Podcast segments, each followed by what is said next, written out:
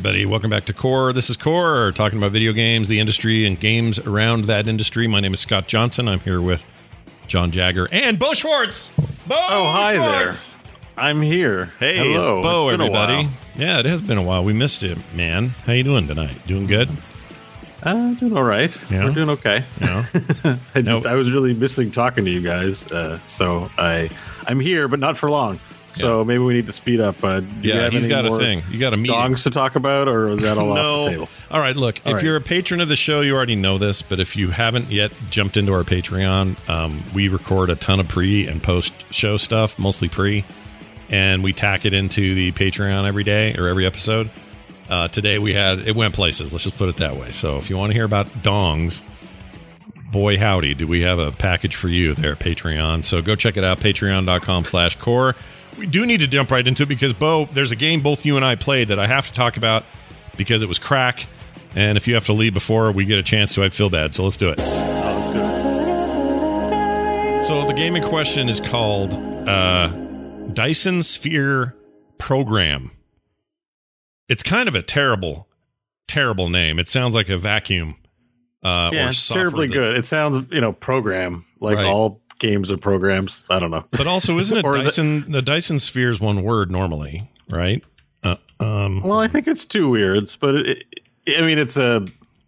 I want to say it's an actual legit science concept. Like no, It is. one's Oh, yeah. the Dyson Yeah, it sphere, is. It, it but is. It's a real But thing. The, Sure. The way they've addressed it here, it seems like the kind of thing at the end of like a, a TV show or a movie, the villain is like, Really? You didn't see my coded message? And then Dyson Sphere programs letters jumble and it like forms the name of the evil corporation all along. And you're like, Ah, I was looking at it this whole time. yeah, right. I mean, and it, it is Well- supposed. It is connected to the game in in that it's defined as this a Dyson Sphere, and you're right, it is two words. Uh, I, th- I don't know why I thought it was one. Anyway, is a hypothetical megastructure that completely encompasses a star and captures a large percentage of its power output. The concept is a thought experiment that attempts to explain how a spacefaring civilization uh, would meet its energy requirements once those requirements exceed what can be generated from the planet's home or resources alone. Only a tiny fraction of a star's emissions reach the surface of an orbiting planet. Building structures encircling a star would enable civilization to harvest more energy. Again, all theoretical. And that is what you will ultimately, I believe, this game will let you do is wrap yourself know. around the sun. I, I don't know. It's an early access, so I assume maybe not everything's in there yet. Yeah. And I'm only on planet one, and I have like 32 planets around. I'm like the furthest thing. I'm just trying to figure out how to get off the first planet. So Yeah, same. yeah. Uh, I know you can build them in Stellaris, um, which Right. is very cool.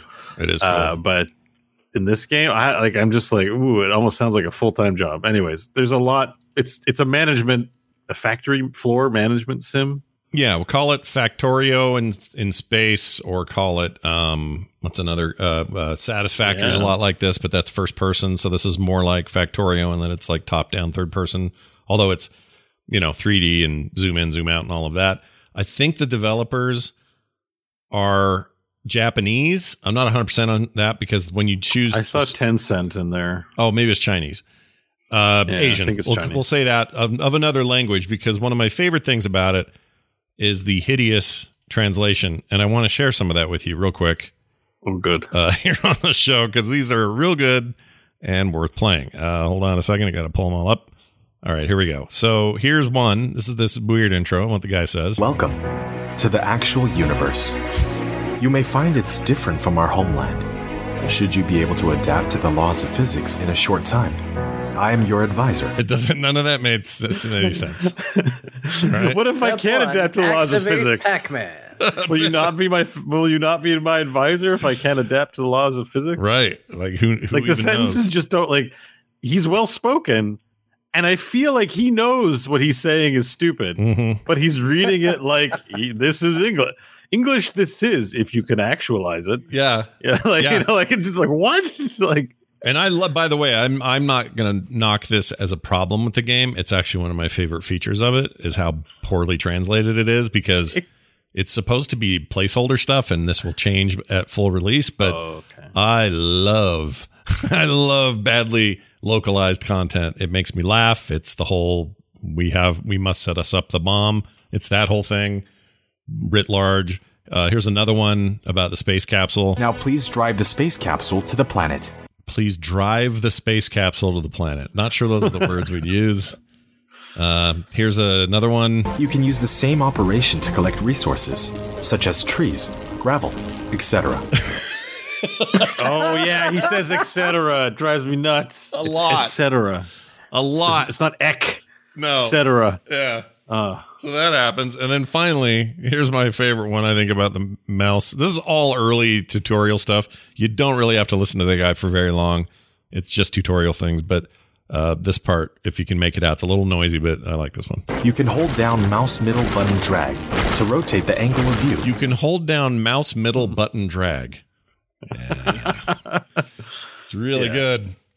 Anyway, uh, the game though is amazing. It looks really good. It's smooth as pie, at least in, on my computer it is, and uh, it's scratching all those weird itches of like build stuff from nothing, have power grids, do, uh, be organized about it, take your ore and uh, put that on a on a uh, conveyor belt and send it over to this processor where it's going to make a bunch of circuit boards for me and then send them to a storage unit when it's done.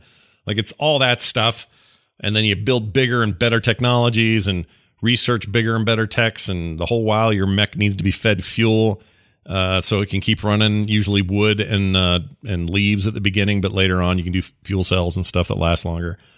And um, it's great. It's real good. so how far did you get? I'm I- about I'm about I I probably played three hours and I'm probably still just scraping it. I, I don't think I'm very deep. Yeah, it it it because like the tech tree doesn't look that, and you're like, no, this tech tree is manageable. Yeah. But I'm not very far in it, and I played. Oh, I was up till three in the morning last night, which was not smart. Yeah. I was like, oh, I know, and I knew what I had. I, this is the kind of game that keeps you up to 3 a.m. So you're going to bed at midnight, and I still stayed up to 3 a.m. I was like, God damn it. uh, Yeah. um, Your whole and then, idea was I was at the You were, Yeah, you were saying earlier you wanted to get like a non-stressful, chill game or Oh, whatever, it and it still kept you up all night. it was really fun, but I was getting to the point where I'm like, oh, like all my conveyor belts are so confusing and bad, and I'm like, I want to wipe this all down and start over, but Yeah. I had to go to bed. Well, the nice thing about deleting in the game is you can do that, and it's not devastating because you get either the resources back or the actual things back. So if you're if you delete a line of um, and you just hit the X key to do it, but you get like a line Conveyor of uh, belt, uh, yeah. conveyor belt, like maybe you, you had it going the wrong direction or something. Yeah. It just puts them back in your inventory. So unlike some of these games where you basically destroy them or only get raw materials back, it it's pretty easy going that way, and that goes for like storage units and uh, processing machinery and all that. If you misplaced it or you're like, I don't like how this is working, you can just The only thing back it, did give me a warning for is that there's liquid storage as opposed to the general storage. And if you break a liquid storage, you don't get the resources out of it apparently because you can store a lot in there, and I think it just spills on the ground. See now, I'm not even far enough to have liquid anything. Yeah, there's all kinds of liquid. I was like, whoa, this is a lot. Like there's hydrogen, water. The you can there's oil, and you can refine it into plasma. Like I'm just like, oh my god. Yeah. I'm barely into this game, and I'm already like, there are like 15 different resource types that I'm like trying to think about. It's Yeah. fun. Yeah. Um, yeah. So I'm kind of interested in trying Factorio as a side result. But Oh, had you? Man, that okay, that's- game I thought good. you'd played Factorio. That's you'd never. Tried no, that. I was about to buy it when you were like Dyson Spheres crack everyone. I was like, I was like, did someone say crack? I'm like, I'm looking for some crack. I, I- like, I was looking for a city builder because I haven't been playing. Just with you know, I'm having like anxiety stuff. I haven't been playing action games. I've been playing low heart rate games. So I'm like, I'm like, I need something fun. yeah. And I've been eyeballing. I'm just like, City Skylines looks kind of meh. Nothing's exciting. And I remember Kyle giving the Kyle stamp on Factorio so much. Oh, he loved it. And then Dyson just looks like that, but in 3D. So I was like, I'm to go with the 3D one that Scott says will keep me up all night. Yeah, because it, it's already got those. The Factorio blood is in there already, so you would be getting that same whatever dopamine you'd be getting from Factorio. You're going to be getting here. Um, Yeah. At least I think so. My biggest problem with with uh, Factorio was um, that game really, whatever. Like any game, it takes a while to get used to the systems and everything. But I just always felt lost in there. And my biggest problem was Um, I didn't like getting attacked by aliens occasionally. It became kind of a tower defense thing, and I hate that. You can turn that off. You can have a whole run without any alien intervention stuff, and that's fine. But that was, you know, the way the game's meant to be played was a little tower defensey for my taste. And this, at least so far, I don't know, but I haven't had any real issues except I did screw up, and um, you know how you hover over water because you're in a mech, and so Yeah. the your jets will when you're when you're walking, you're telling your dude to walk over some water. He'll run on the land, and then when we get to the water, he'll lift up and like jetpack over whatever body of water it is. And if you leave him out there above water, he'll just hover there forever. And I didn't know that that was like triple his burn rate on fuel. Fuel. So I looked down at this thing at one point and I've got like this much left of fuel and I panicked. I was like, oh my gosh, I got to go back and find some wood and hopefully you can chop that down without dying first because I was all out and just getting used Was to some of the did you get stuck in the water? No, I ended up, uh, actually, I didn't die, so I don't know. I, I may have.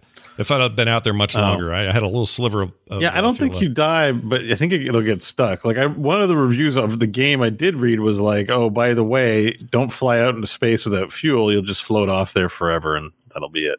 Oh. Head, I'm like, "Oh, okay. I'm not going to do that." Yeah, try Thanks- not to do you, that. review for for that one. Yeah, Um, that's great. I'm glad you like it though. Um, Oh was- yeah, I mean, I'm looking forward to playing it again tonight, even though I know I shouldn't. But it's just I got stuff to build, man. Yeah, it's like those. I mean, but but again, if you've heard anybody out there talking about Factorio or or uh, like I said, Satisfactory is another one. Um, those games are this, but just a different take or a different view. Like Satisfactory is all first person, and that's a beautiful game, but it's the same kind of thing. It's like, well, I got to mine that iron, and I got to get it over here and refine it, and then I got to convert that into ingots, and those ingots need to be made into plating, and then I need the electronic stuff. The one thing uh, that I wanted to mention about this game versus those is the way this thing queues up manufacturing is really intuitive and cool. So let's say I'm just, I don't know, um, at a menu where I'm like, I need some power. Oh, I'm out of solar wind capture things. I need to make some of those. And you forget what all the ingredients are, but that's okay because all you got to do is double click that thing and it opens up your crafting menu and just straight up says, here's all the shit. And if you Yeah, have the appreciate shit, that too. you just hit Yeah. go and it makes it. And then it tells you how long it's all going to take and what's in the queue and like go off and do other things while that stuff pumps itself out. Like it's a really intuitive way. For uh, early pull that access, I up. find it robust and usable. There's no, you know, no no hidden mysteries. Some stuff you got to figure out, like how to paint Yeah. the conveyor belts, Right. and how to paint the connectors. But those are the only things that took some time. Yeah, So, because very they good. don't. They're not overt about telling you some of that stuff. So still early access. Again, some of the language stuff is a little weird, um, but I'm really enjoying it, and the reviews have been insane. The uh, Steam's currently got it at an overwhelmingly positive review status, and uh, one of the things they keep talking about in there is if you know if you like games in early access where you are constantly hearing from the devs and seeing new builds go up like every day then this is a game that you'll be happy to, to throw a little money at. So, anyway, worth checking out. John, did any of this discussion make you go, "Oh man, I gotta play Dyson Sphere program"?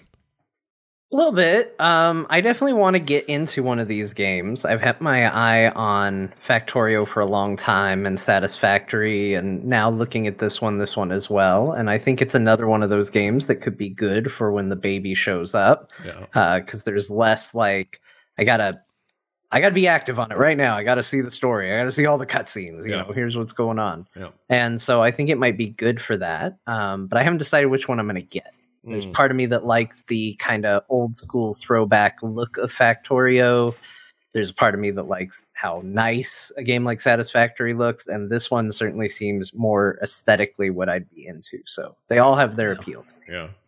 They're not expensive. That's the one saving grace. So you know, I, I don't feel I didn't feel bad about tossing. What was it, twenty bucks for this? 20, I think, yeah. I was like, yeah, Probably go you know, to 30 It softens the blow when it's not sixty dollar deal. You know. And it has a nice. Anyways, yeah. I gotta go. Oh, you I gotta, gotta go. I'm, You got I'm off thing. to therapy. Uh, just a quick little Bo session. So now I'm going to go talk to somebody about much more boring things than Dyson Sphere program. not a not a problem. Tell tell I will P- see you all next week. Yeah, I tell think. yeah. it's next That's week, everybody. Bo Schwartz. See you later. Be good. Okay. How do I hang up on just him? You.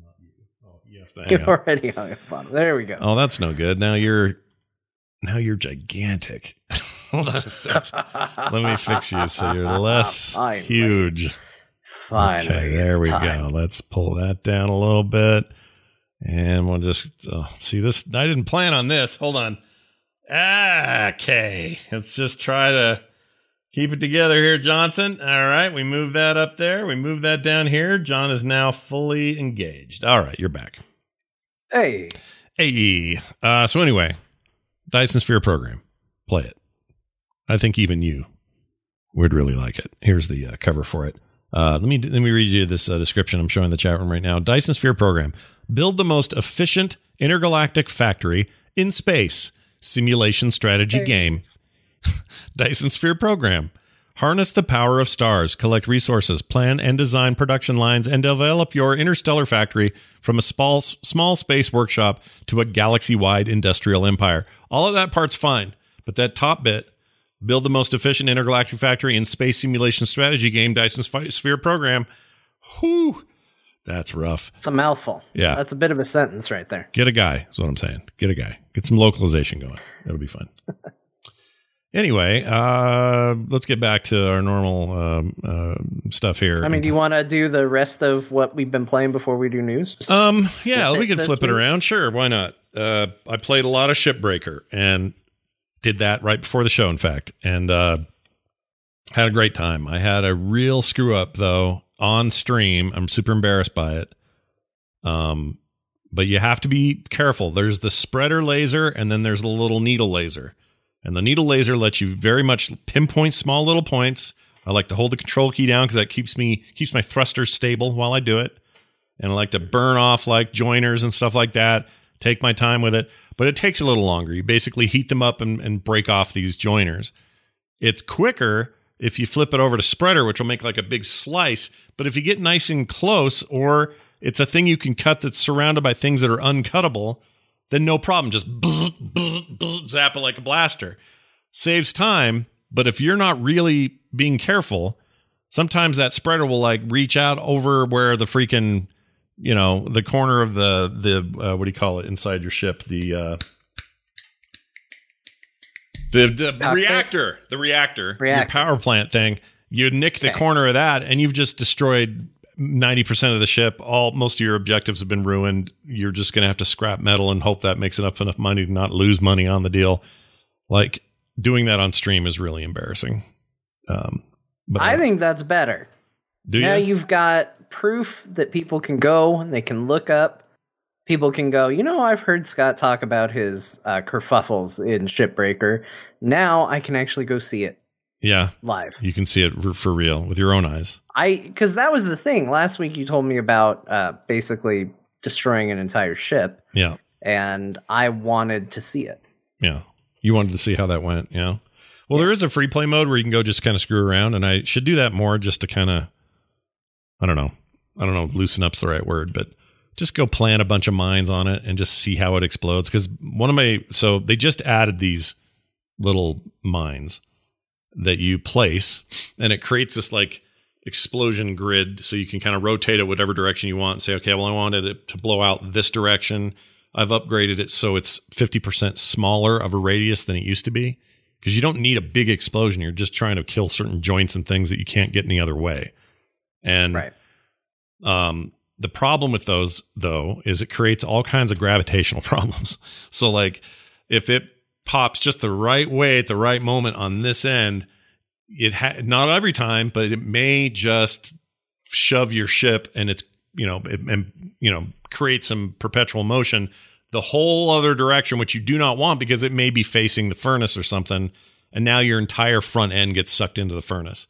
And if you don't, and if you're not detached from the main body, your whole ship's going to get sucked in there, and that's a problem because you're burning valuable resources that you need to be putting through the other thing, the collector, and stuff that's inside the ship that you need to be putting down into the big capture bay below you. So all these objectives you may have, or even if they're not objectives, just burning through the burner. And the thing will tell you it's processing aluminum. Cool, you get money for that. But then it's like eh, eh, you put your titanium in there. You're not supposed to do that. Minus Minus three thousand dollars. Like you just start losing cash. So I have to be really careful with bombs. I save them until I really need them now. Uh, like I'll, if it's a thing that will not blow up any other way, I'll hold that till the end. So I've gotten kind of a pattern, which is one of my favorite things about the game. I've learned is you get your workflow develops over time, and the way you handle a certain kind of ship. Uh, it may be different for everybody, but for me, I now know what to do if it's a little uh, single compartment uh, plus cockpit like shuttle. I know exactly what path I'm going to take. I'm not going to mess with any external stuff. I'm going to go straight into the ship, into the airlock, into the main body, turn off all the air stuff so that the airlocks are no longer matter, and um, take a key, turn off the engine so that I don't have to deal with that manually, shut down all the gas so it's not pumping through the thing or the fuel, and then I take out the the floors suck those into the collectors, take off the ceiling, suck those in. Then I worry about engine. Then I worry about cockpit. Like I've got this like almost like a checklist now, even though it's just sort of in my head. And I now understand why the game has a, um, a, a weekly race mode. Um, because now I can I can start to see how that would be really fun. Right. Problem is, it's for bigger ships right now, and I'm not very fast with the bigger ships because I'm still getting used to how they're constructed. But if it's for the smaller medium ships, I could see how that'd be way fun to try to compete with other people's scores just to see how quick Have you can you considered it. the possibility that you are in a last starfighter type situation except instead of looking for somebody to do cool piloting stuff you're just performing like menial labor for aliens who developed this game i hadn't considered it but now that you say it possibly someone's going to come to me and go Scott Johnson, you have been chosen by the Dork Knob Armada, whatever they were called. what were they called? uh-huh. Whatever they were. To fight because I was playing because you know because in that movie it was the arcade game and in this case it's me tearing ships apart. But here's the problem: what would I be good for? Tearing ships apart? Like boring. Yeah, that's that's it. They're not recruiting. we had this amazing romanticized vision of you going up into space and becoming Luke Skywalker. Yeah. But no, they're going to take you into space and they're going to go, "We're giving you menial blue collar space job." because we're an advanced alien race that has spaceships and we've decided to give it to human beings rather than one of us. They're going to go do important work. You're going to break down ships. Yeah. The sequel to The Last Starfighter is really terrible that you've described to me. It sounds like a bad movie. I don't want to see that movie. but it is it's also work I wouldn't want to do in real life because it's heavy and dangerous and dirty, which I think is what attracts me to it in video game form because I know they're, you know, the stakes aren't all that high, but um the loop is really good. And there'll be times, dude, I was just thinking about this today, John, where I was playing and I had a big old hard level honking ship, big big ship. It had a whole like you could fit like 50 people in it. had like 50 chairs inside the main uh, transport space. This was a ship that was meant to move a lot of people around, almost like a an airliner or something, but a big one. And in that ship, it had multiple cockpits and crazy rear engine stuff going on. Just a big thing with like multiple entrances and everything. And I got done with it and went, or I was getting close to being done with it. I had basically the frame left, and I was like just trying to scrap all the remaining stuff. And I just thought, man, I'm glad I'm done with this one. This was this was today's ship. I'm done for now, man. I I can't do another one of those. you're you're actually starting to get the like this is your job. Like, what yeah. a day at the office. Yeah, kind of. Yeah, I was like, I'm ready to turn in, cash cash my money in, and go to sleep. But I go in there, cash my money in, and go. Oh, I could just do one more though. Like I could do one more. And then I did another one. Like it's got this one more ship problem that I've now clocked 40 hours into this game. That isn't, I may not sound like a lot to some people. That's a work week. It's a work week. That's an interesting way to look at it. Yeah. I mean, in video games, obviously it's contracted, but it's, it's, uh, it's really got a hold on me. I don't know what it is. Just something about it, the vibe of it, the feeling of it, the loop that's going on, the, the satisfaction I get out of doing a really kick job, kicker job, or having it all fall apart and fight it, try to salvage it anyway. Like there's just a lot there, and I love it. So I'll I'll shut up about it for a while, for for at least a week, but just so you know where I'll stand, still that, a fan. That's your week, everybody. Yep, that's it. But brace yourself this week, week. This week in Hard Space Shipbreaker is our, my new hot podcast coming to podcast players everywhere. Catch it. Uh, I'm also alting a demon hunter, so there's that. How's that going? Are you It's fine. a DPS demon hunter or a tank demon hunter? Tank. I don't think anything's. The demon hunter has two. The demon hunter has two specs, but really it has one spec, and that one spec is vengeance. Um, wait, vengeance. Yeah, havoc's the other one. vengeance is great because, uh, leveling with I, I like I hate leveling with most tanks in tank spec. I hate that because your damage is lower. It feels like you're taking forever to knock anything down. Sure, you never die, but it's not a great trade off. Whatever, whatever. I feel like that's. I feel like the DH, the Demon Hunter, is a little broken because I can gather up like six dudes, all of them higher level than me, or hard hard characters to fight, or hard uh, bosses or mobs to fight rather. Pull them all into a wad, take care of them in pretty quick fashion, move on to the next wad.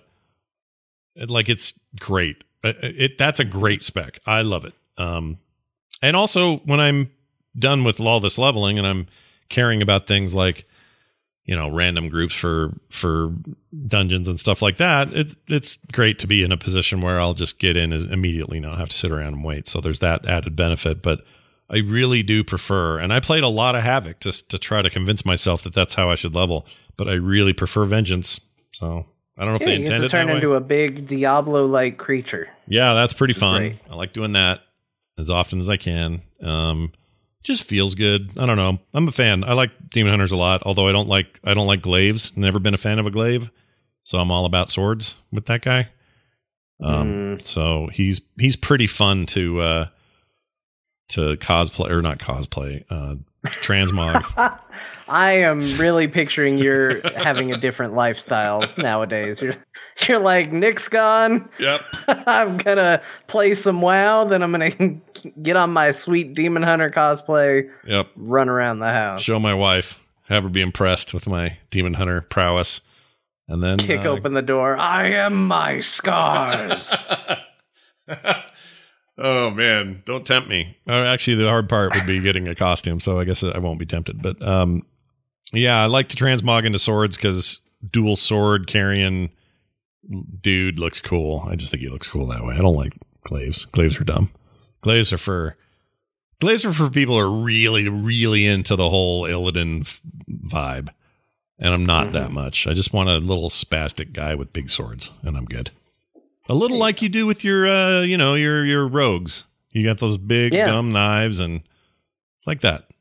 You know, Although right now I have it transmogged to look like I'm fighting with a uh, a rapier and uh, just a, a tiny shield oh, buckler, if you will. that's cool. Wait, you can use shields? How can you use shields? No, Oh, it's just a fist weapon that looks like a shield. oh, okay.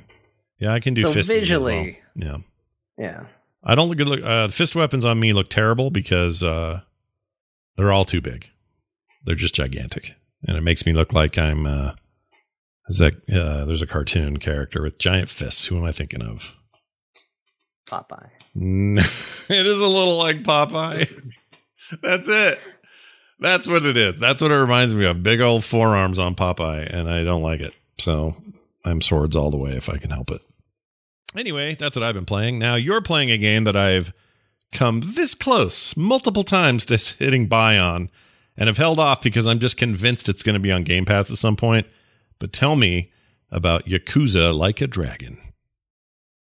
It is great. Let's just get that out there right Yeah. out of the gate. This is the uh, newest Yakuza game, and it is unlike previous Yakuza games. It is a JRPG style combat system for the fighting. Um, it for all intents and purposes, it's an RPG. Sure. Um, but for the most part, where the game deviates from previous Yakuza games is that the combat system is a RPG combat system instead of an action one. And it works really, really well. In fact, they even pull that trope in in an interesting way because very early on, you get in a fight and your buddy even comments on like the turn based nature of the fighting. And he's like, man, you still, you got to get better at fighting. You just let people hit you.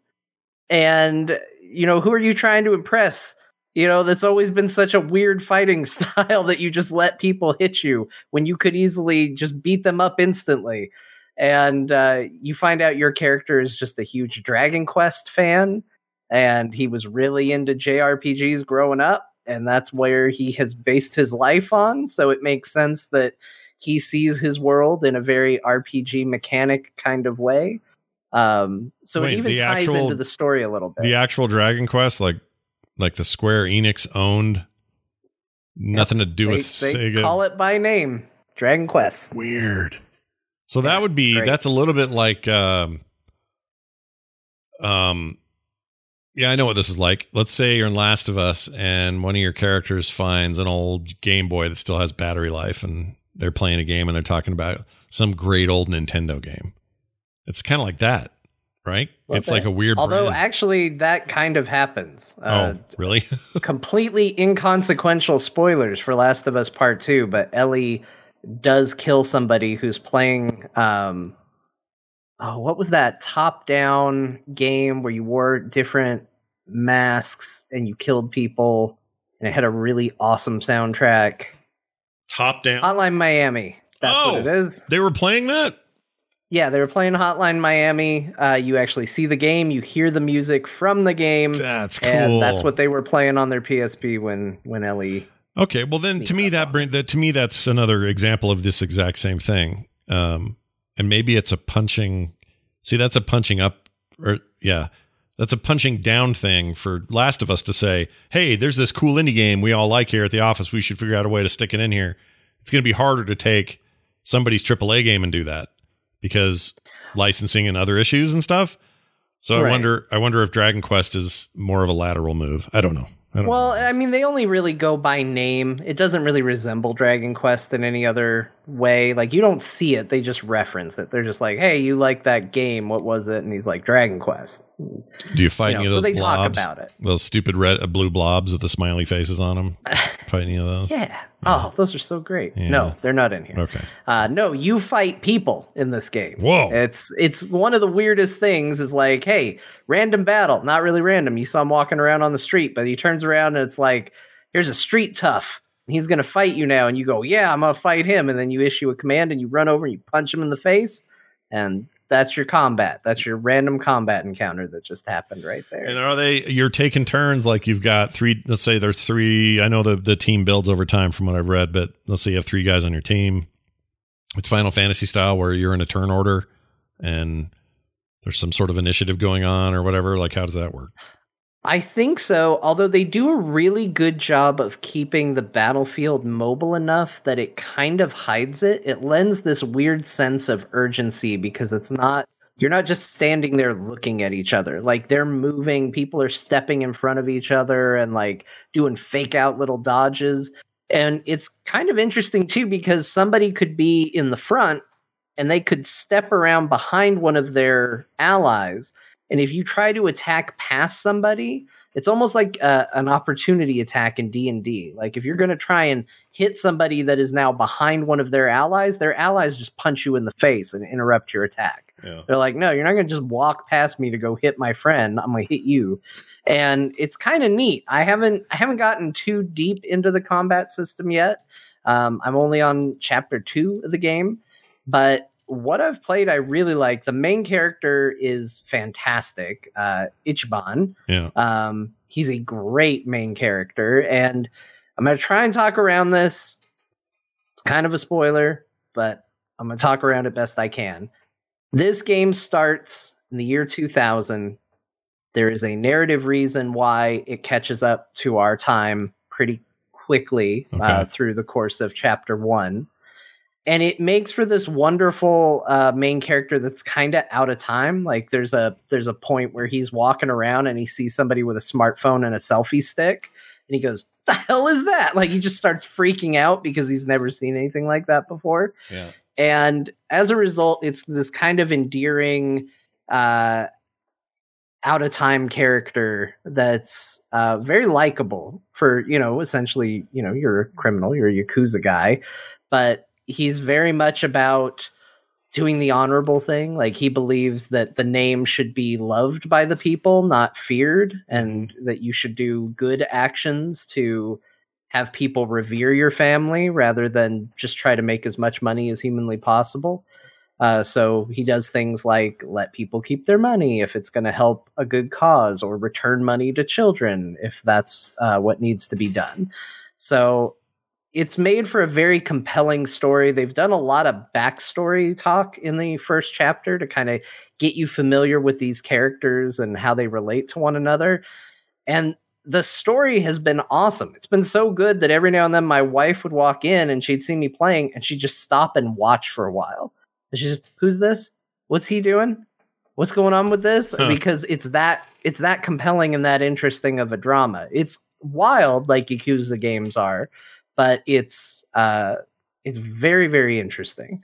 Well, the the combat alone intrigues me because I'm I'm way more into that than the real time stuff that the previous games had, and I had fun with those. But uh, this seems more my jam, and I also like there's so my understanding, and you can correct me if I'm wrong, but it seems like there's like a um archetypes that are similar to the kind you'd see in a in a actual fantasy setting. Like there's a, a homeless guy, but he's like a mage, and even though what he's doing is just breathing, he's farting on you or something like that, but it's like mage power or whatever. Is this true? Am I up a tree here, or does that sound right?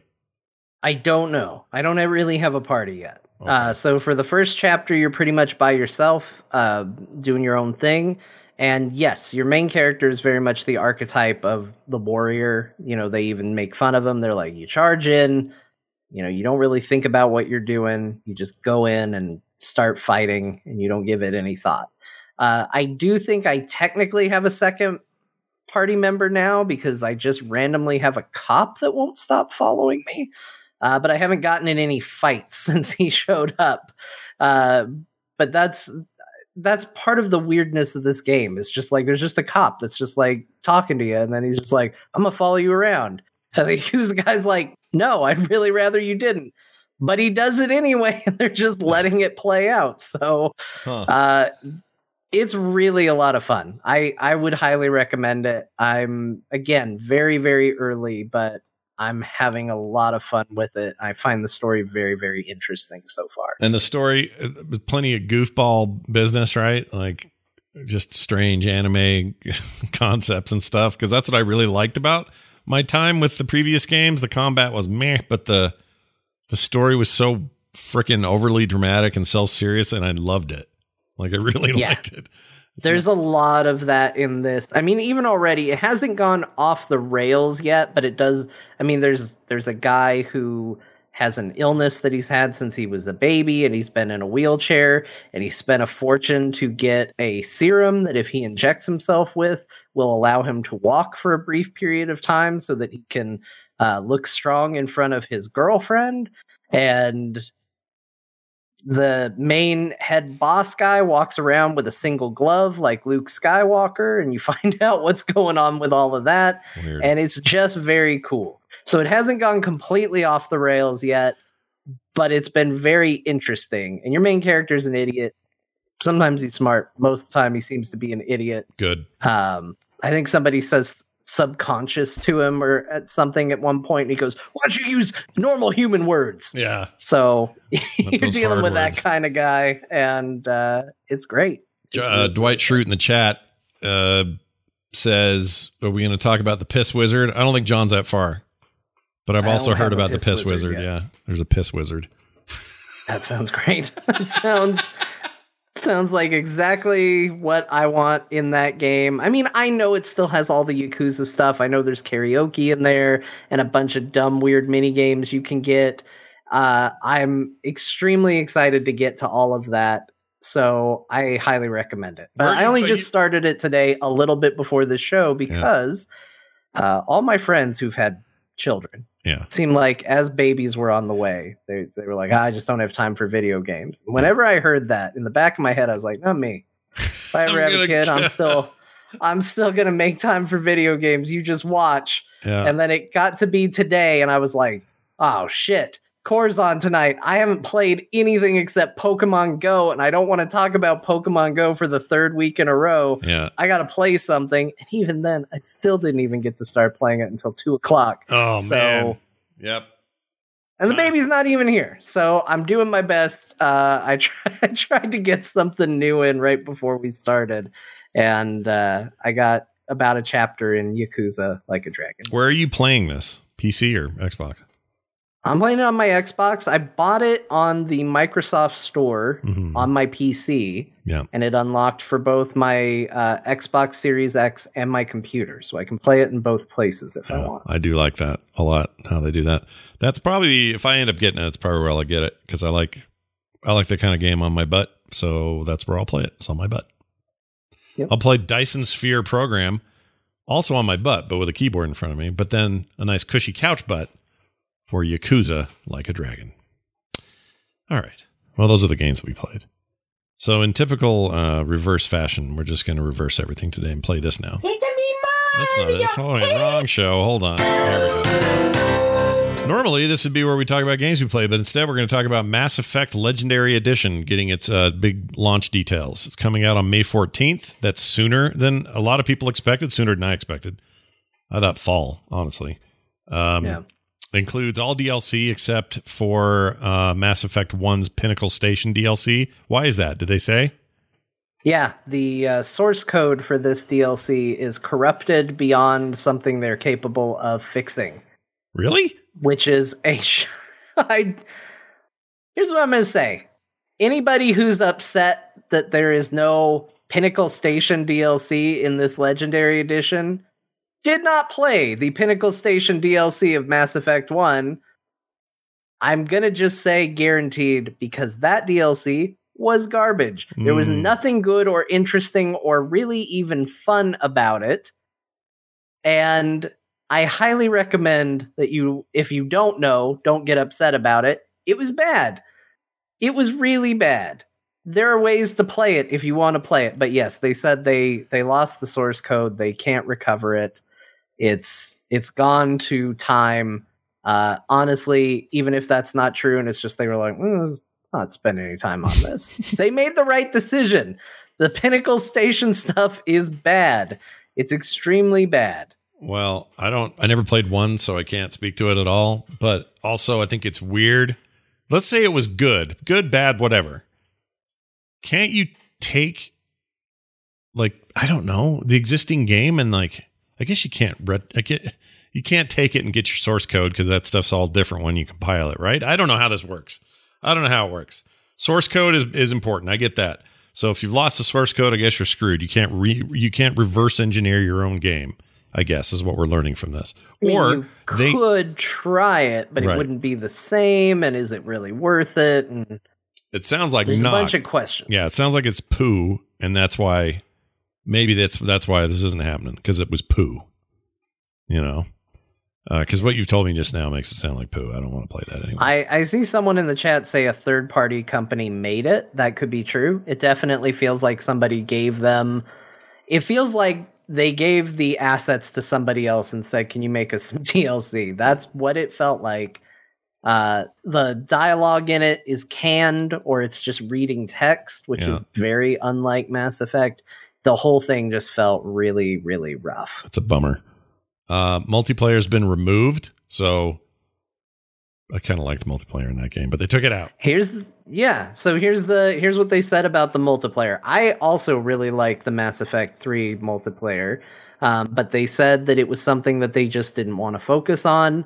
Uh, it's something that people still play, and they didn't know, you know, potentially adding it. Do you then do crossplay between people that are playing the original version and the new version? And how much work do you want to devote to it? Do you want to put up servers for it? Do you want to be running servers for both the original and the new? Do you want to force people playing the original to come o- over to the new? Yeah. and they just decided the easiest thing is to remove the multiplayer and take the mechanics from the multiplayer that did factor into the single player story and find a way to tweak those numbers and rework them to where you don't feel like it is a hindrance that it's been removed, which is what they said they did. Okay. Well, that's fair enough. Um, no story changes, so that's cool. Unless you, Yeah, I'm unless you really wanted them. yeah. I don't know who did. I mean, everyone liked the story, right? I know there were issues of three, but some of that got yeah, addressed. people people didn't like how three ended. Uh, they're wrong. Um, but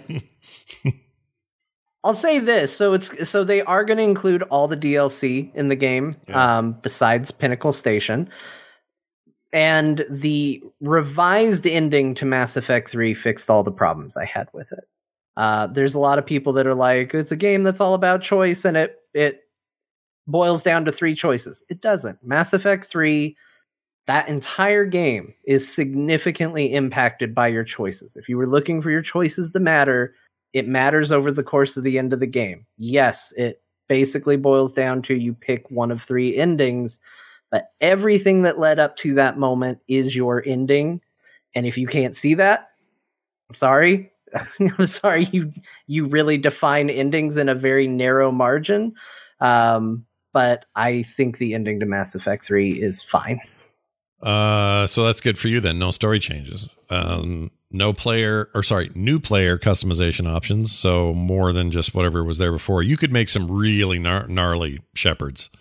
Uh, Yes. if I remember right. Uh, yeah, so they're tweaking it. They said to include uh, a little more um, all encompassing uh, instead of just looking like a weird person with a dark uh, skin tone. They are trying to take into account uh, different ethnicities, how their their hair might look, how their facial features might look.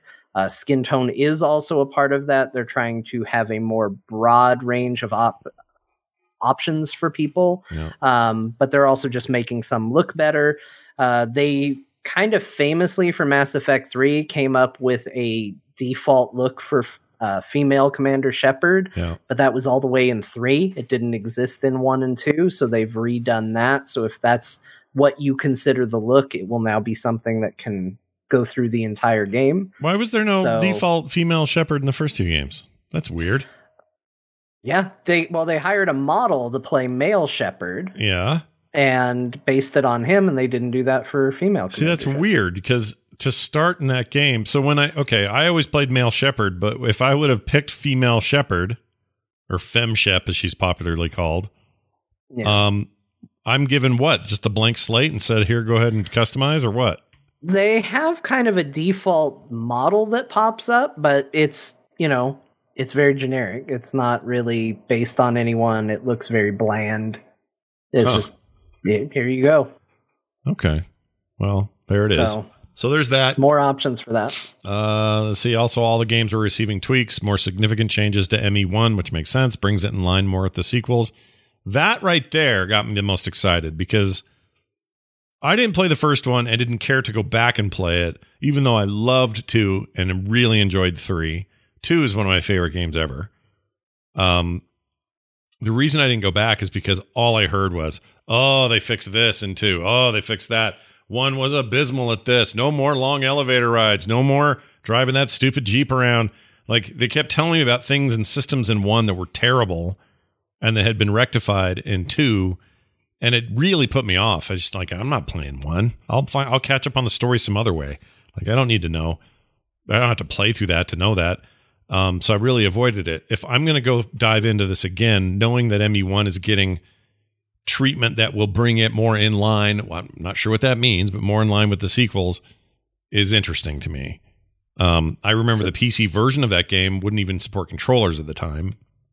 It was No, keyboard and mouse just only. came out a little before that trend kicked off. Right. The uh, let's use controllers for our PCs. So Yeah. instead of making controller optimization, they reworked the game to use mouse and keyboard. Um, and I really didn't like the mouse and keyboard controls for Mass Effect 1. They were bad. Uh, but the rumor is, uh, early word is that the UI in Mass Effect 1 now matches the UI in 2 and 3 so that it's more uniform across. It's going to use the same battle and cover system as 2 and 3, so they're applying Good. that to it as Yeah. well. Um, I believe they're going to be doing some tweaks with the way uh, you choose and use weapons in Mass Effect 1. So, in general, combat should feel better. I've heard they've done some work on the Mako. They haven't completely reinvented the wheel. It's not going to be a completely different ship, but they've done some things to try and make it a little less unwieldy.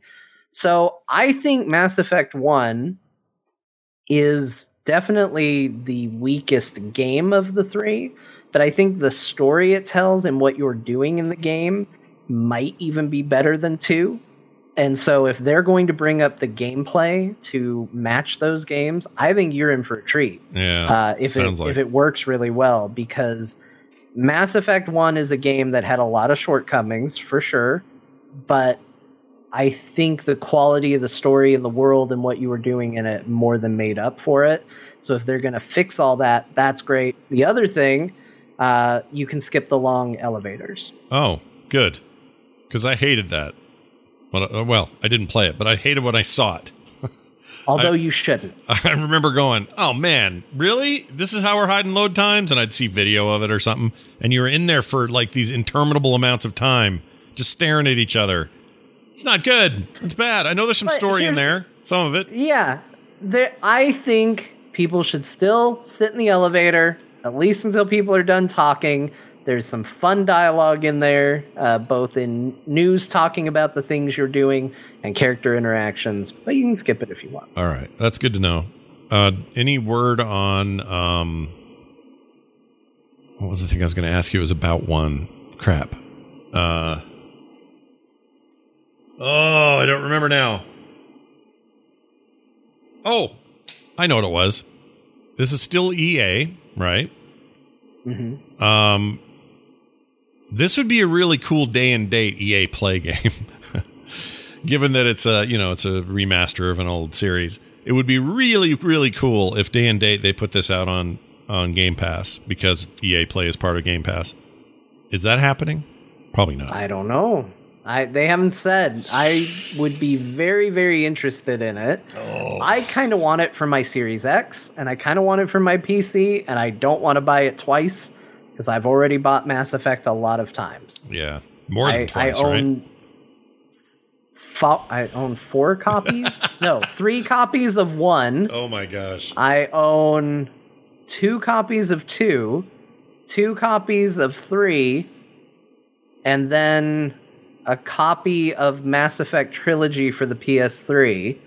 I own a lot of copies of Mass Effect. You do Too many. Yeah, and you've got Arm, uh, not Armada. What was the bad one called? Uh, Oh, Andromeda. Andromeda. You got that Yeah, somewhere, right? I.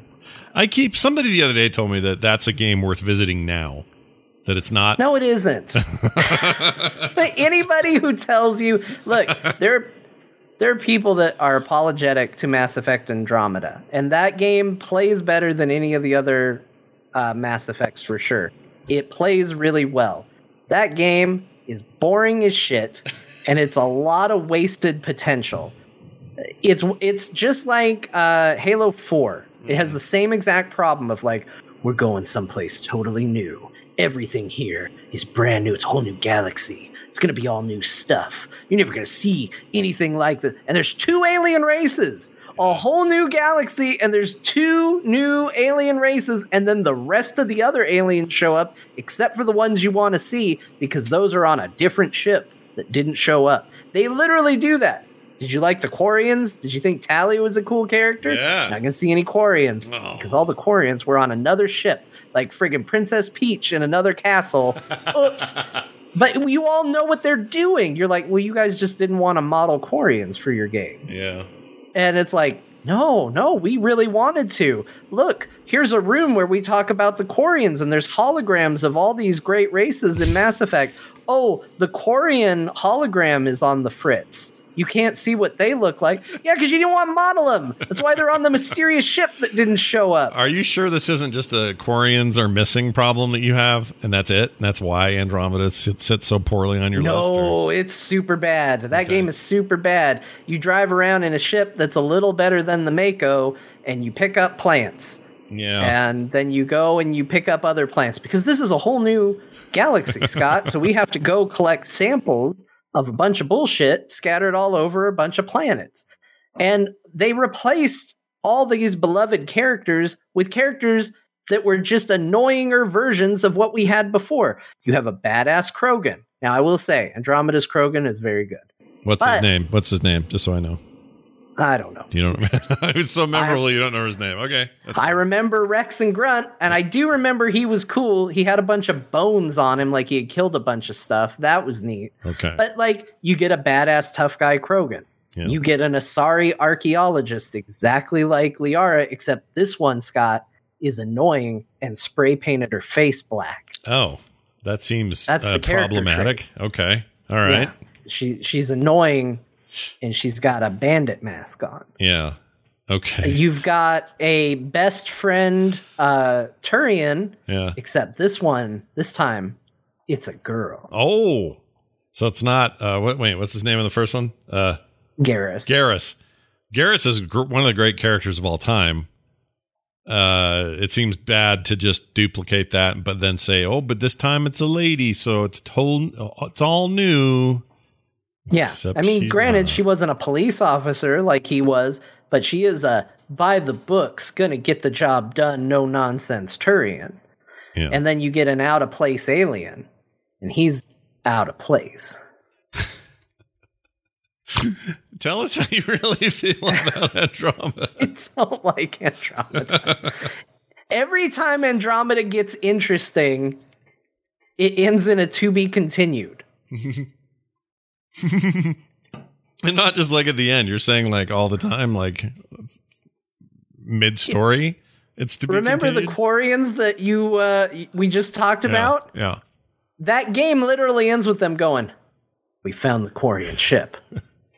Ba-bum, like get ready for DLC that's never gonna come, suckers. We made a bad game. Uh, it literally ends with that. There's a whole mystery about, you know, maybe there's somebody murdering people, and there's a whole thing with your mom that I can't really remember exactly, but it's like intriguing, Yeah. and it all ends on a maybe we'll get to that another time. yeah. That doesn't sound like a very good video game now that you've described it in such detail. Yeah. Uh, I don't think I've ever gotten the full, full skinny from you on Andromeda and how you felt about it. So this is good. It's good info. Uh, anyway, this is coming soon, May 14th. You'll get it again. yes. So the nice thing is, probably twice. if it is on the Microsoft Store, you will be able to get it in both places, just the one time, um, PC and console. So that'll be cool. And what I hope happens here is that they really do shine on the on the graphical up uh, uptick front.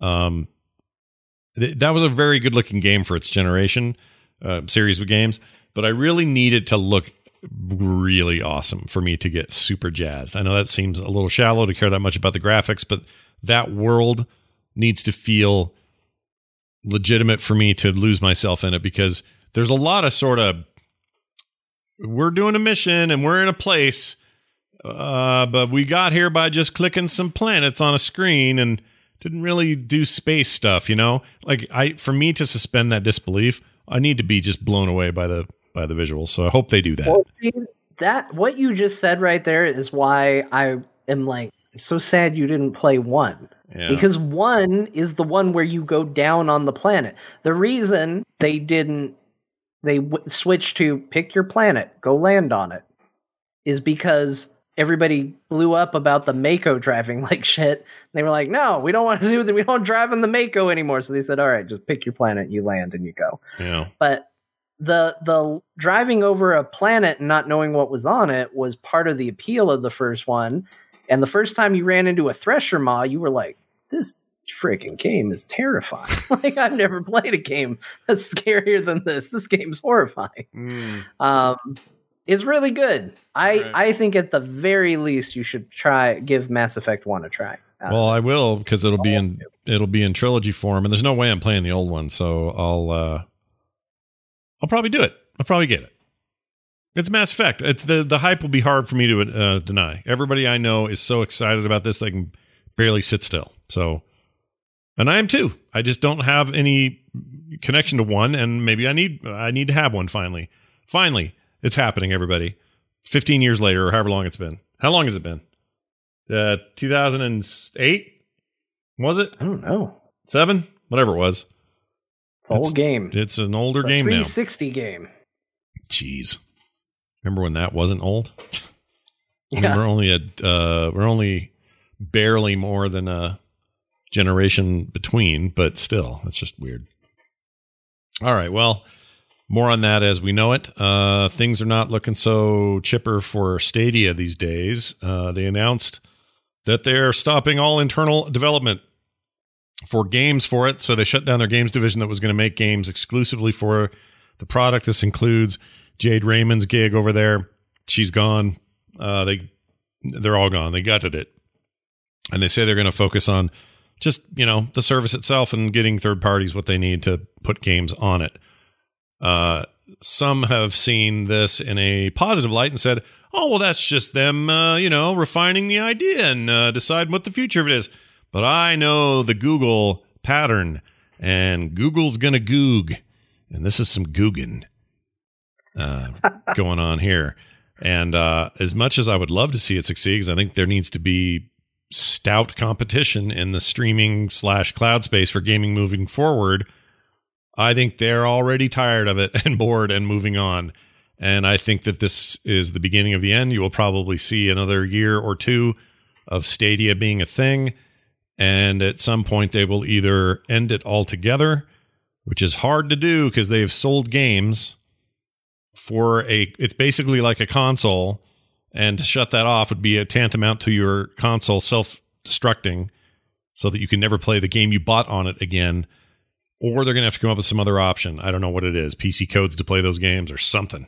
I don't know what they're going to do. they just buy you the PS4 version of the Yeah. game, send it to you. But since you they're go. they're they be Googin, man, I'm just saying. But there's going to be trouble, uh, big trouble in Google Town for a while for Stadia, and it bums me out because I just know this pattern. Now they could, I could be dead wrong. I hope I am. I hope I'm so wrong, and this is a shift that will benefit the service and the players and everything else. But you know, the fact that they're not going to have any first party development for this thing at all, and that was one of the big selling points when they first announced it. We're starting these studios and look at these big names we're hiring and all this talent and all this stuff.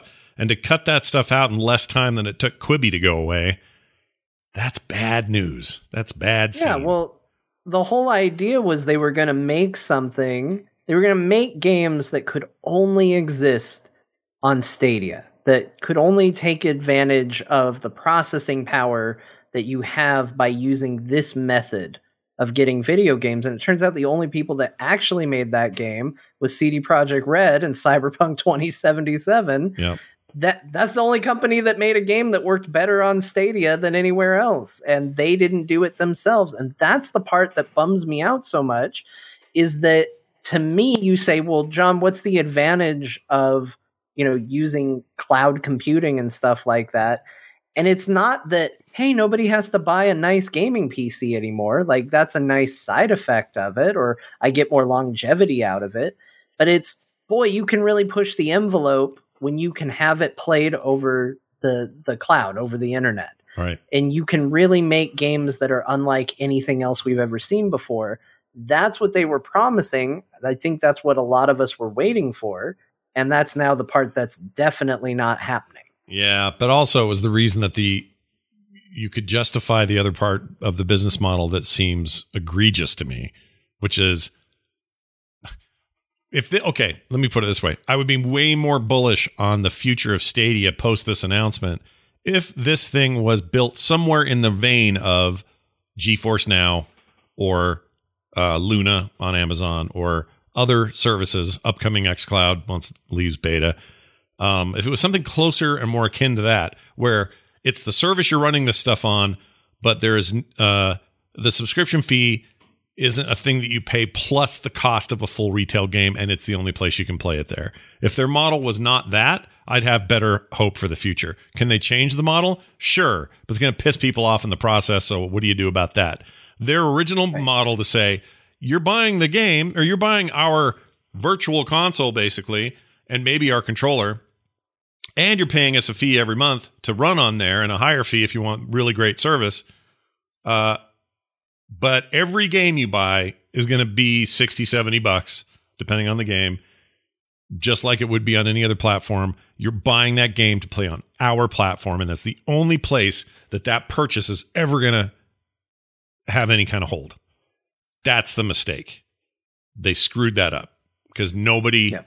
on the whole, on the macro, wants to do that. Have people done it? Absolutely, they have. Are there people really happy with Stadia right now? Of course. I'm not talking about outliers. I'm talking about the major market. If this thing was killing it, would they have killed their internal studios? No. No, they would not have. that we would be talking about amazing games coming out. We'd see previews for it already. There have been three events by now. You know, Jade Raymond alone is, is she's such a weird career because she went from um, up there in Montreal, worked on what Assassin's Creed One, and then left, yeah. and now has been at like five other major positions of major management of game studios, and no games have come out of, of that. So it's got to be weird for her. Uh, clearly a talented uh, uh, designer and and you know studio uh, not studio head. What's the word I'm looking for? Producer. She's a talented producer, but she keeps getting into these like hot new properties that just don't have the staying power. Google's got the money to stick it out. They just don't do. That's not what they do. So. Well, and com- even when it does have the staying power, like Star Wars, it just doesn't happen. No, you know, like that was the other thing because she was on that Star Wars game for the longest time. The too. thirteen, what was that called? Thirteen thirteen. Was it thirteen thirteen? I think it was something else, and then yeah. EA was like, "Ah, we don't want to do a single player story game. We want to, we want to make money, is what we want to do." And yeah, they that, canceled it. Yeah, that game. Or I think they did. I don't think they canceled it, but I think they did a. We're starting over. We're doing a complete rework of the idea and the concept. We want to be like Destiny, is what they said. Yeah. Uh, but I, I think you illustrated the perfect point, which is if GeForce Now goes under, and they go, well, we're not going to do GeForce Now anymore. Nobody's worse off. I mean, maybe there are some games that you've been playing that you now can't play if that was your only method of playing it, but you technically still own those games at the end of the day. You can go, well, I'll go get a gaming computer and I can play these games that I bought to play on that because you're playing them through Steam or, you know, through some other location. Right. You're fine. But if Stadia folds, you're screwed. And that is the biggest thing that kept me from trying it. You know, we had somebody who wrote in around the time of Cyberpunk and they said, Why aren't you talking about Stadia? It's a really great version of the game. I talked about the GeForce Now version because that's what I was comfortable trying. I was not comfortable signing up for Stadia and buying a copy of the game for Stadia because I didn't trust that they were going to stick around. And they didn't. They didn't sell me with their amazing advertising style of screaming their name for five seconds at me and then ending the ad and me going, What just happened? well, and you know, this is interesting. There's a conversation going on in the chat that I need to address, and it go- kind of goes with what you just said about trust. People in here are saying, Well, why isn't Steam the same thing? What's the difference? Uh, Steam or Epic or any other store you're buying it and it's DRM to that store, so you can only ever play through them, and they could pull the plug any day, and everything you have on Steam would be gone. While technically that's true, um, there's a difference in probability here, and there's also a difference in trust. Valve has proven over the years that that's a service that I can invest in and trust in. That I know that if I buy a game today and I play it in five years, it's still going to be a thing that I can do. Uh, I believe that right? There's a lot of this is just comes down to belief and trust. And I, be, I have belief and trust that I can do that on Steam. They didn't have any of that established ahead of time on Stadia. So the way I would have done this was you already have kind of a bad reputation that you tend to start things and stop things all the time. That's what Google does. They they have an idea and then it goes away, and I can give you millions of reasons. They tried to take on Facebook with with uh, Google. What was that called? Google Plus, and it and it yeah. didn't work. So what they do, they got rid of it. And I never once had trust that they were going to see that thing through. I just didn't trust it because that's how they do things. So how do, how do you earn that trust? You start a different way. Steam could do stuff now that we would all go, yeah, let's do it because we already have trust in this area. For Google to do that, they should have launched with a system that was a little closer to GeForce Now as a comparison, something like that. Uh, or a subscription service that gave you a bunch of games out of a library that gave you kind of a Netflix for for video games, a little bit like Game Passes for Microsoft. Give me a service like that. Now we're talking because you can build on that, and eventually now you can sell full titles on there. There are people who got Game Pass just to use Game Pass, but when they use it long enough and like it long enough, and they then see a game that's not on Game Pass but they think looks interesting, they're going to go ahead and buy it through the Microsoft Store because they trust it. And Microsoft is even in a position now where they're just now earning that kind of trust. So that's not easy to earn. And Steam's been at it since what, 04? Like Yeah, since Half-Life 2 came out. And that's honestly what gave them the big boost. Nobody likes Steam at first No, took a everybody was time. pissed.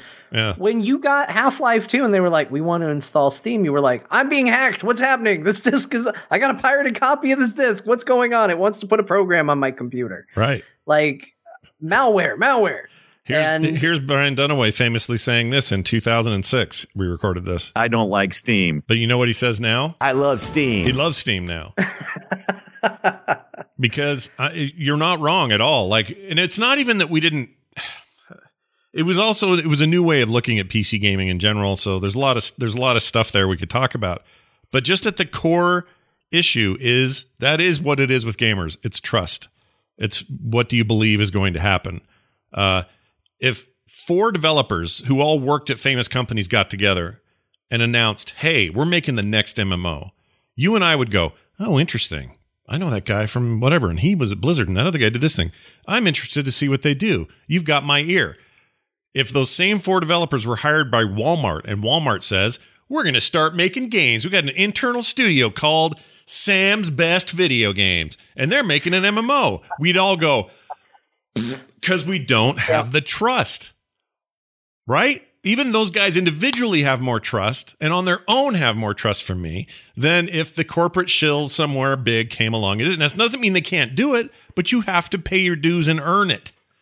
And Google hasn't earned it in gaming, period.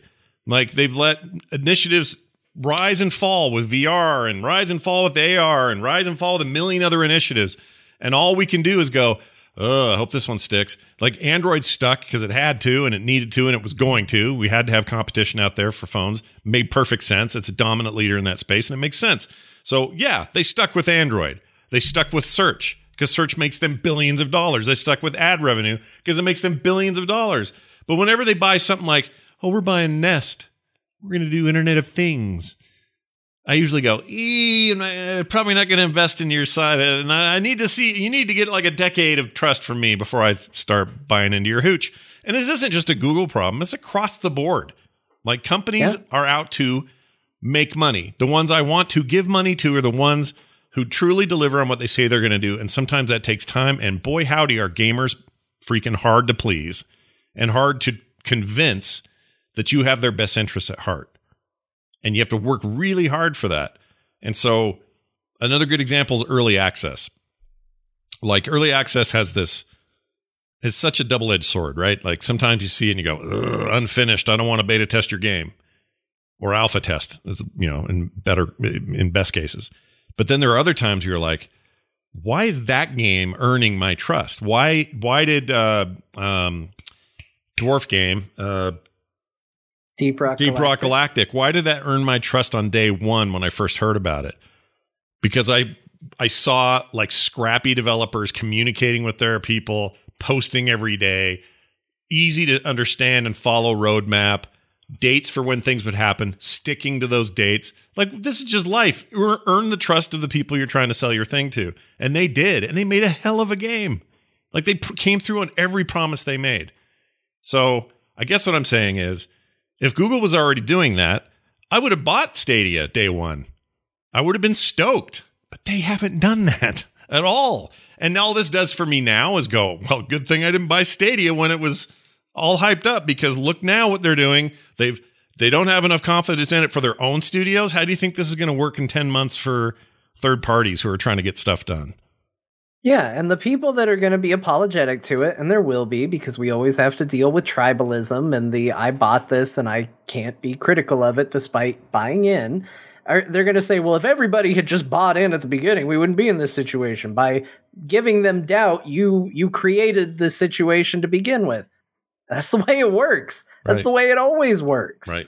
you have to get over that hurdle first and you can't tell people well no you just gotta you just gotta have faith and then you'll make it happen well sure yes if everybody in the world went i have no good reason to believe stadia is going to be successful but gosh dang it i just want google to succeed i'm going to buy it anyway then yeah it would have been a different story but Sure.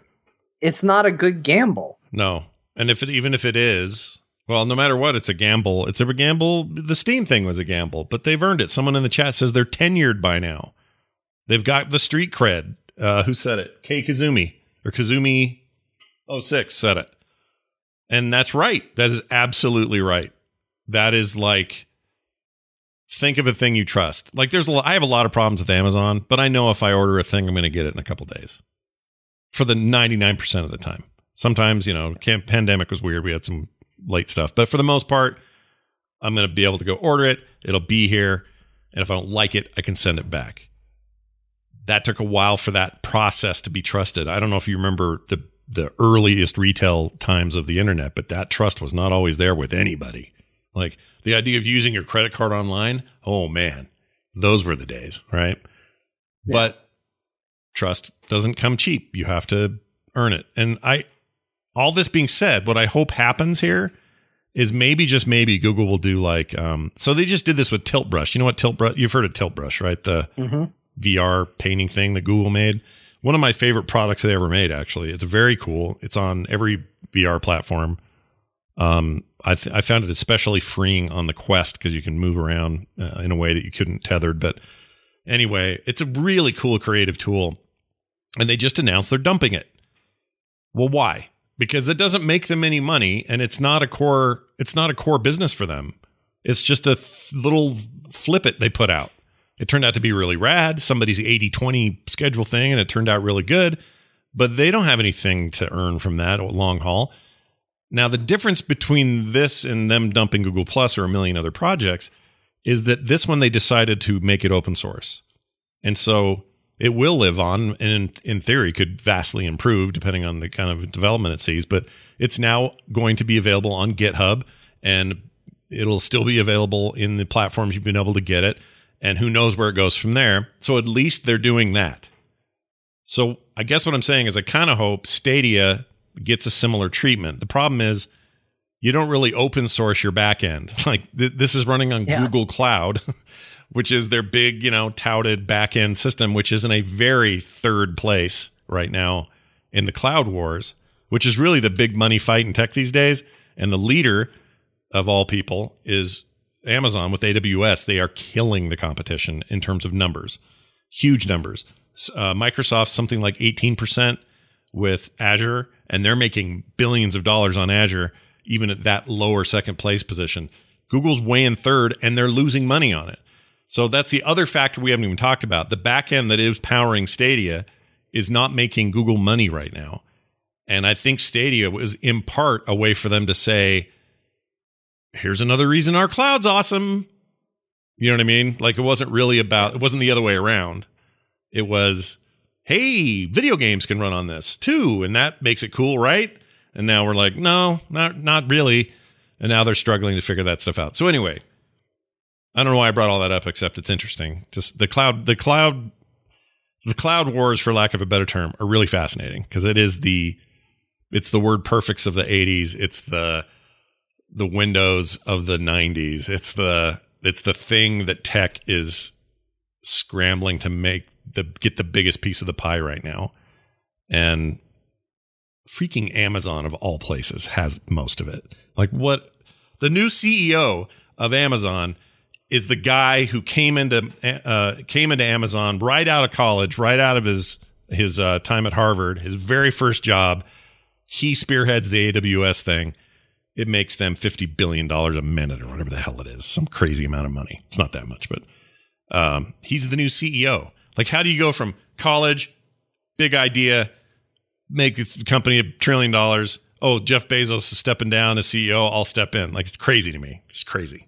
Yeah, and I don't know. This wasn't in our news, but he also confirmed uh, that he's going. Amazon's going to keep focusing on video games. Yeah, they don't want not going away. They're not going to dump it. See, that's the other thing is Amazon for all its problems. There's issues. There's labor issues. There's other stuff. I'm not giving them a pass, but in the game space, as shitty as the output has been, they've at least continued to stick to it. They're not saying, "Well, we tried, out of here." Like they're still pushing.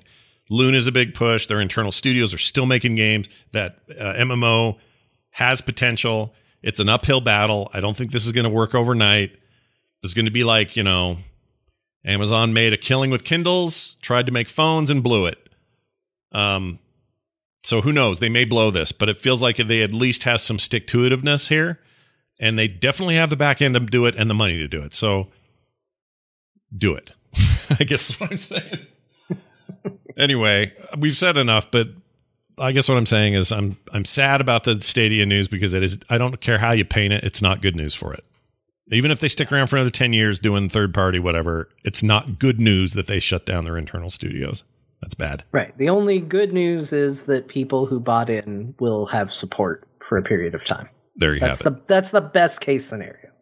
Uh, final news, we're not really a sports show. We don't talk about sports video games much, even though I really like a good sports video game. I like playing especially hockey. I love video game hockey. I always have. I don't talk about it on the show much, but I love video game hockey. Whoa. It's one of the reasons I like EA Play being part of Game Pass is I can just throw up the latest NHL and play it. Um, I like FIFA. I like Madden once in a while.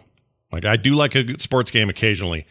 However, it's not like top on our, our list, but a lot of fans are pretty stoked. EA is bringing back college football, NCAA, but they're not doing actual players, which is a little Which weird. makes sense. Yeah. Well, they got sued.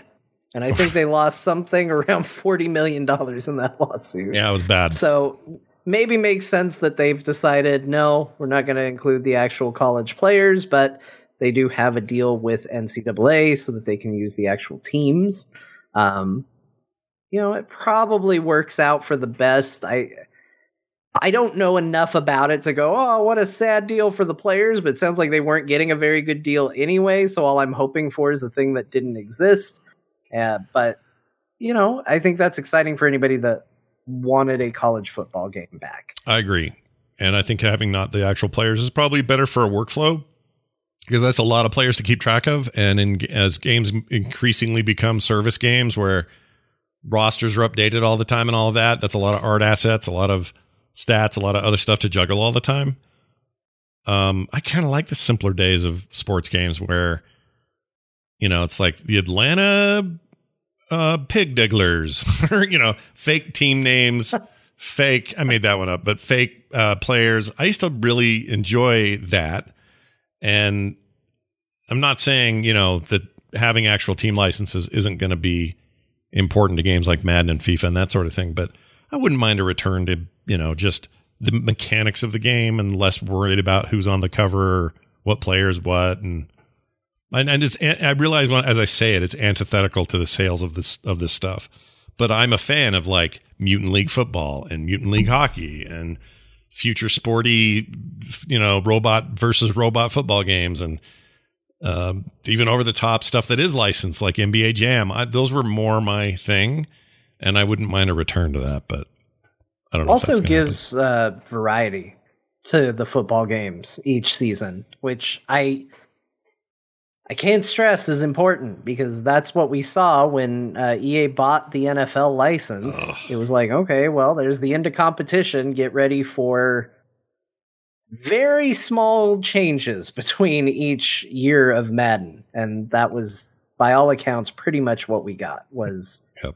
eh, it's a little step forward, maybe sometimes a step back, depending on when, but not a lot of changes. Not well, because they didn't have to change for outside reasons like, you know, fan outrage. You can only go so far when you're the only game in town, and that's the only way you're going to get your NFL video game fix, which for a lot of people is their yearly game, or they're you know, they'll buy that and Call of Duty, and that's it.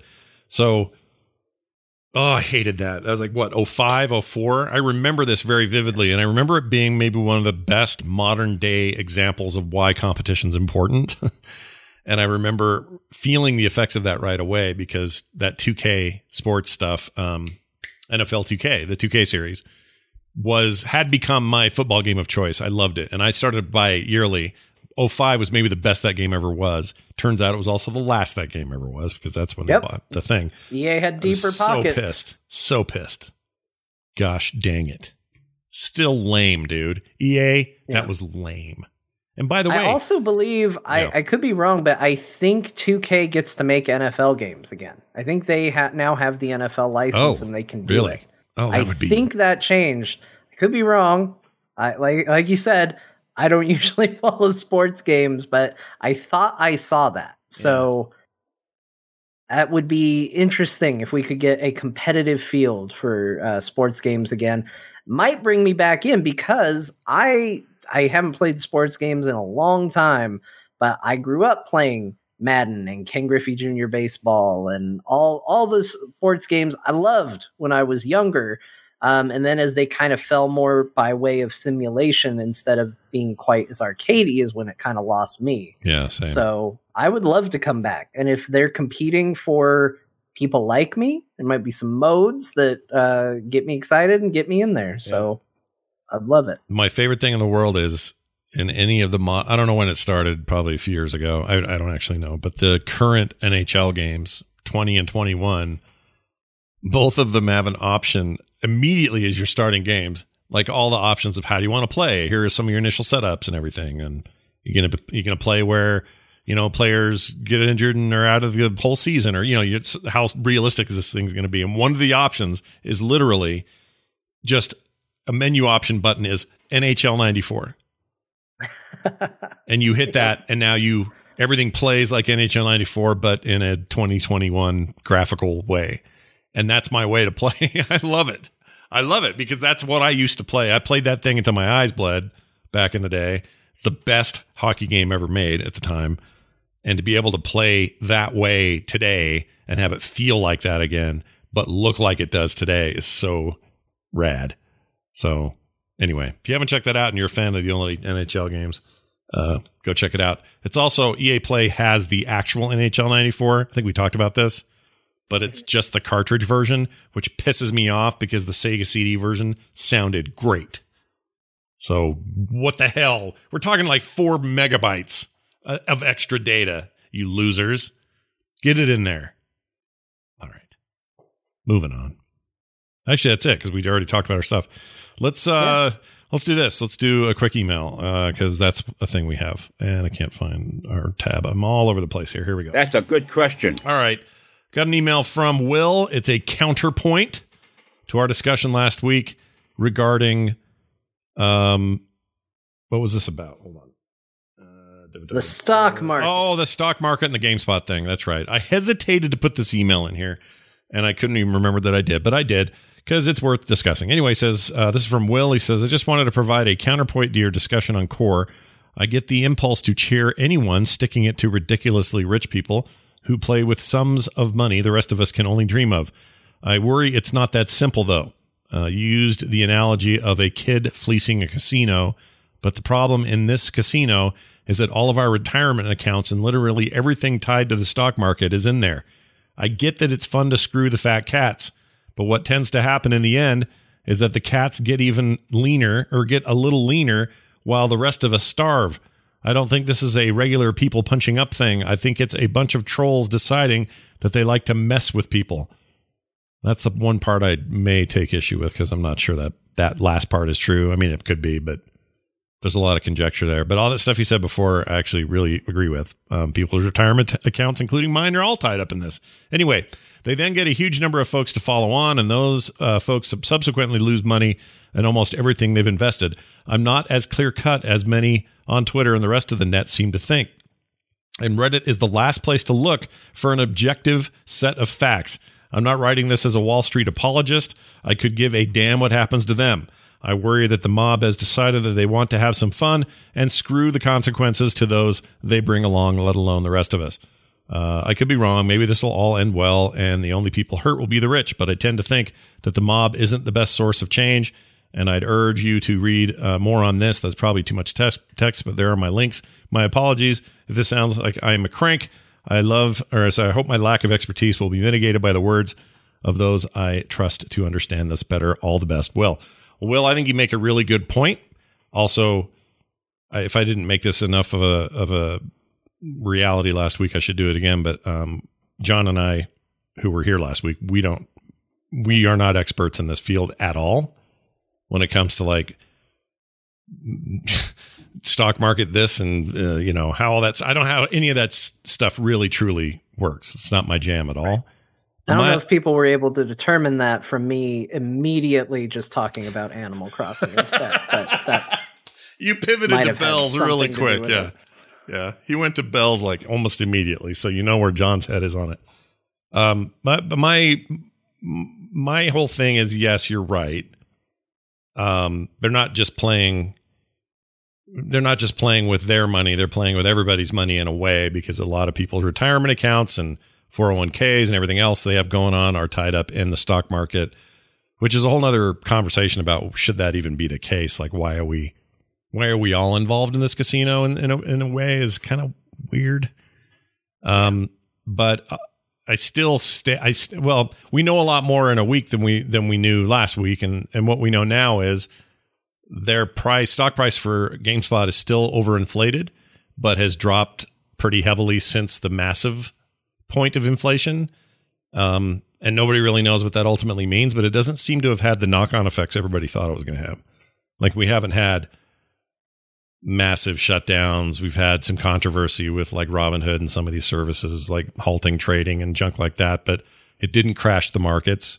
It didn't change most of what you consider the the stalwarts of the market, the big names in the of the market. It's it seems like an isolated incident.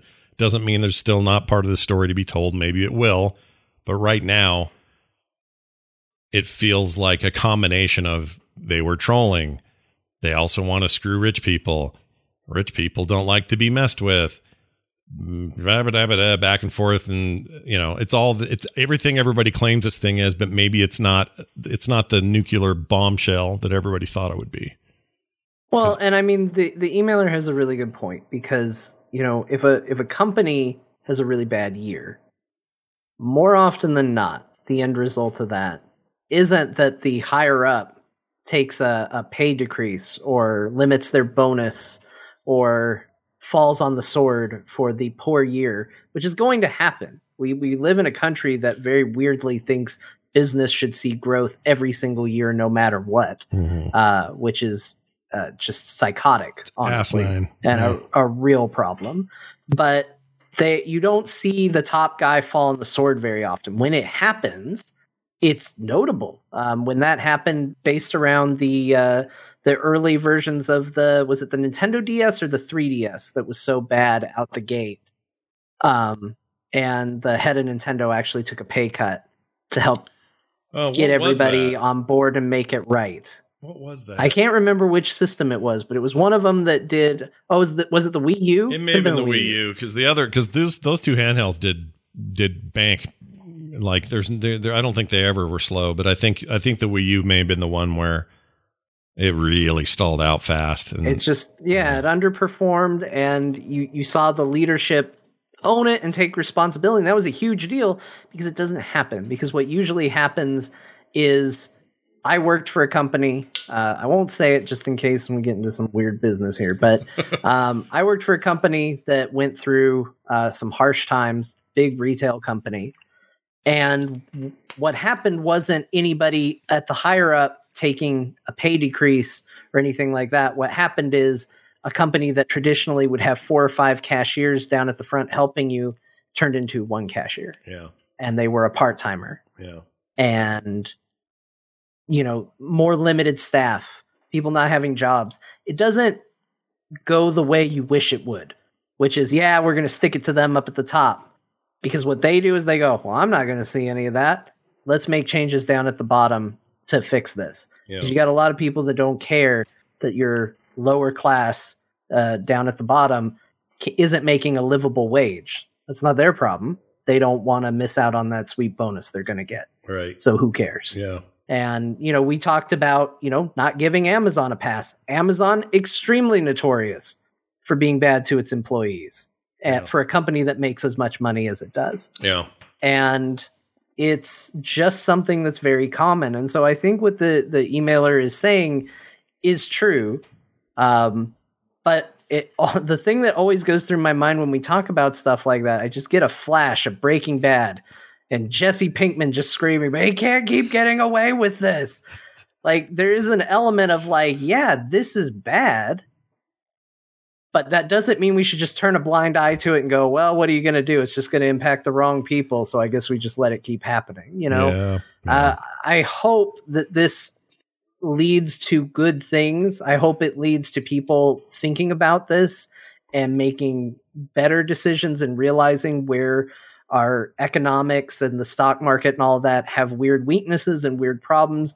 And rather than shoring it up to protect the wealthy, I hope that it leads to some change that benefits more people. Yeah. History doesn't show that that's what will happen. That's simply what I would hope. Well, I would argue. I, first, I'd argue you are correct, and I I think I agree with everything you say. But I would actually say the long view of history shows that this sort of stuff is not sustainable. Ultimately, it may not be in someone's lifetime, but Rome isn't what it used to be. the British Empire isn't what it used to be. Like you can look at all sorts of what were considered top of the crop, wealthiest nations, wealthiest individuals, wealthiest everything. And at some point, this idea that growth is eternal and that that you you know should be up up hundred percent every year is just plain not sustainable. And I'm not even saying this as someone like I'm not like anti uh, free market. I'm not anti um, capitalism. Even what I'm saying is there's no such thing as a perpetual system that will forever yield dividends at the level you need them to be. And we need to come to grips with that at some point because it just, you could say, well, look at all the growth we've had though in the last 20, 30 years. No, no, I get it. It's easy to look at that and say that's long term. That's not long term. 100, 100 years is long term. 200 years is long term. Long after we're gone, what are the repercussions? Like, I think about that stuff all the time. Um, that's all very philosophical and deep for this conversation, but um but to put it lightly, I guess what I'm saying is in the end usually what ends up happening is the fat guy the fat cats have are fat for a while and at some point the fat loses and they all come crashing down. And I'm not going to feel that bad for them when it does. When a company like Uber refuses to pay any kind of like living wage to the people who make sure their company runs and they're unable to pay for any kind of basic uh, benefits for those employees and don't even want to call them employees in most states if they can get away with it but then they'll turn around and spend 9 billion dollars on some startup that brings wine to your door they're making enough money to pay their people better amazon makes enough money to pay their people better all of them do but they don't so it was like the micro, it was like the uh, McDonald's thing I heard the other day. If you're gonna work at McDonald's in Denmark, you get 25 bucks an hour, the equivalent of, plus full health benefits, plus two weeks yearly vacation, mandatory base pay. That is your bottom layer, and then you move up because it's required over there to be able to sustain a living wage for these people. We don't have that requirement here, or that some of those requirements are much, much lower and so they don't pay it. It doesn't mean that my that the McDonald's can't make enough money if suddenly the minimum wage gets bumped to 15 or whatever it needs to be. It means that they don't want to. and it doesn't Yeah. look good on the on the numbers because then you've had to spend more money to pay your people. Like we're really effed up at that stuff. It's effed up. Uh, and it doesn't matter what you tell me, it's effed up. So I don't know how long term sustainable that is. I do know that once in a while, when the little guy sticks it to the big guy, I tend to feel for the little guy and less so for the big guy. But I do think he has some good points in this email. So we've all we've all come up green here on the show. Well done. Okay. Hopefully that made sense. Uh, we are done. That's the show. We were really glad to have Bo here very briefly. He tells us next week he'll be here the whole show. That'll be fun. Unless something comes up, he, uh, we're, we're planning on that. So uh, do check that out. In the meantime, if you'd like to uh, check out more stuff from us, go over to the website, frogpants.com slash core. A reminder that the whole thing is uh, on the backs of you fine individuals who send us a little bit of cash here and there to make things work over at patreon.com slash core show. Get bonus show content and all kinds of other benefits by being a member at patreon.com slash core show. And huge thanks to those who already do. Talk to the core at gmail.com is our email address. You can find John on Twitter at John underscore Jagger. I'm at Scott Johnson. Bo is at Bo Schwartz. You can find the show at Core Pod. And uh, you can listen to the show live if you want on Thursday evenings, Thursday nights, usually 5 p.m. Mountain Time, although it, it shifts around sometimes, but 5 p.m. Mountain Time right here at frogpants.tv or twitch.tv slash frogpants, whatever floats your goat. John, anything to add before we go today? Uh, go out there and take a look up at the stars. That's right. Think about this. yeah. Everything that we have accomplished as a people happened under those very same stars. Wow. That's deep. And also think about how Andromeda could have been so much better than it was when you're looking at those stars. Yeah, the Quarians are up there somewhere. Somewhere. They swear. DLC that will never exist. a great DLC in the sky. Uh, never left. All right, that's it for us. Thank you for listening. We'll see you next time.